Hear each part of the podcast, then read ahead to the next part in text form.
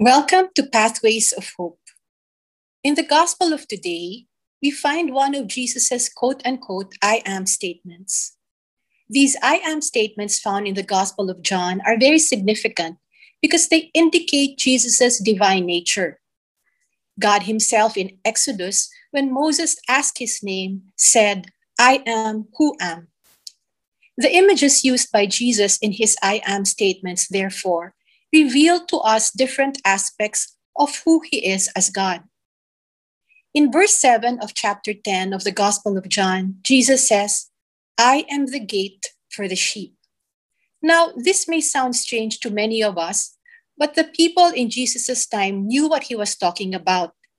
In ancient times, sheep were scattered as they grazed during the day, but at night, the shepherd would gather them into a fenced area called the sheep pen. The enclosure only had one way in and out, a narrow opening on one side. The shepherd would guide the sheep into the entrance and allow them to enter one by one. As they did, he examined each sheep to see if it was injured. The shepherd exercised a lot of care to ensure that his sheep were complete, not wounded, and able to rest for the night. When all the sheep were inside the pen, the shepherd would lay across or in front of the entrance, in effect, becoming its gate. The shepherd did that not only to protect the sheep from predators who may want to enter the pen and harm the sheep, but also to prevent the sheep from going out. You see, sheep are obstinate animals. Lacking proper guidance and protection and left to their own devices, it is easy for them to fall prey to those who want to steal or harm or kill them, or to stray away from the flock and not know how to return. But you might ask, why not just build a gate, maybe a wooden one, to cover the opening? That way, predators would still not be able to enter and the sheep will not be able to leave. The shepherd could also find a more comfortable place to rest in and not be exposed to the elements. Most likely, the answer is that the presence of the shepherd as the gate or very near it was a greater deterrent to predators and enabled him to be more sensitive to intruders and to react more quickly to protect the sheep. In a very real sense, the shepherd put his life on the line for his sheep. I've always wondered why Jesus would identify himself as the gate for the sheep. As I reflected on the passage, I realized that Jesus was establishing himself as the only legitimate and authentic way through which we can come to God. Jesus identifies all who came before him as thieves and robbers who only came to steal, slaughter, and destroy.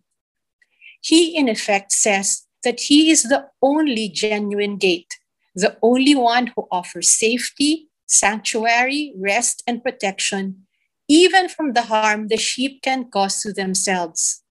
He's the only one who is willing to put his life on the line for us, the sheep.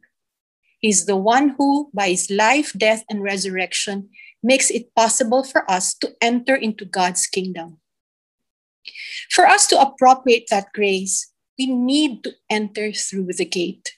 We need to accept Jesus as our Lord and Savior and entrust our lives to Him. We need to decide to come under His protection and care. We do this by turning away from sin and striving to follow God's ways we cannot be like the stubborn sheep who do not pay attention to the shepherd and simply go their own way.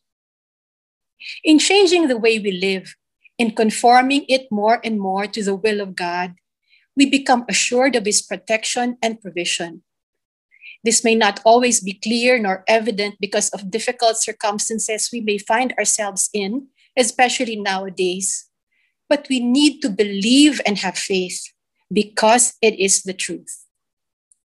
When we enter through the gate, we find ourselves protected from the works of the evil one. While we still experience challenges, we are assured that the shepherd will be there, near to us. And our shepherd is like no other. He identifies himself as the good shepherd, the one who truly loves and cares for us.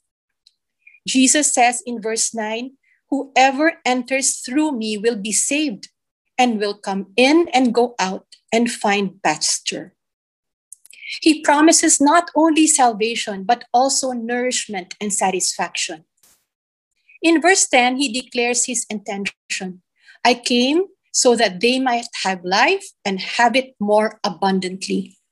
In effect, the shepherd, Jesus, not only preserves life by ensuring protection, but also provides it by giving nourishment. And what kind of life does he give? An abundant life.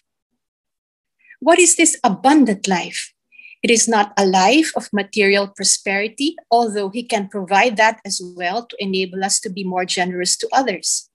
This abundant life begins with salvation from sins, and from that, a life lived in love for God and others, of continuously turning away from sin, experiencing the power of the Holy Spirit, bearing the fruit of the Holy Spirit, assured of the sure hope of eternal life with the Father in heaven. That is what we were created for, and that is what Jesus offers to us when we enter the gate. The invitation for us today is to come and enter the gate, to give our lives under the shepherding and control of the Good Shepherd, Jesus Christ. Have you accepted Jesus as your Lord and Savior? If you have not, Say this simple prayer with me so you may gain salvation in Him and begin living life to the full, living life abundantly. Dear Jesus, I know that I am a sinner and I ask for your forgiveness. I believe you died for my sins and rose from the dead. I turn from my sins and invite you to come into my life and heart. I want to trust and follow you as my Lord and Savior. After you've said this prayer, look for people who can support you in your new life. Pathways of Hope can help. Send us a message.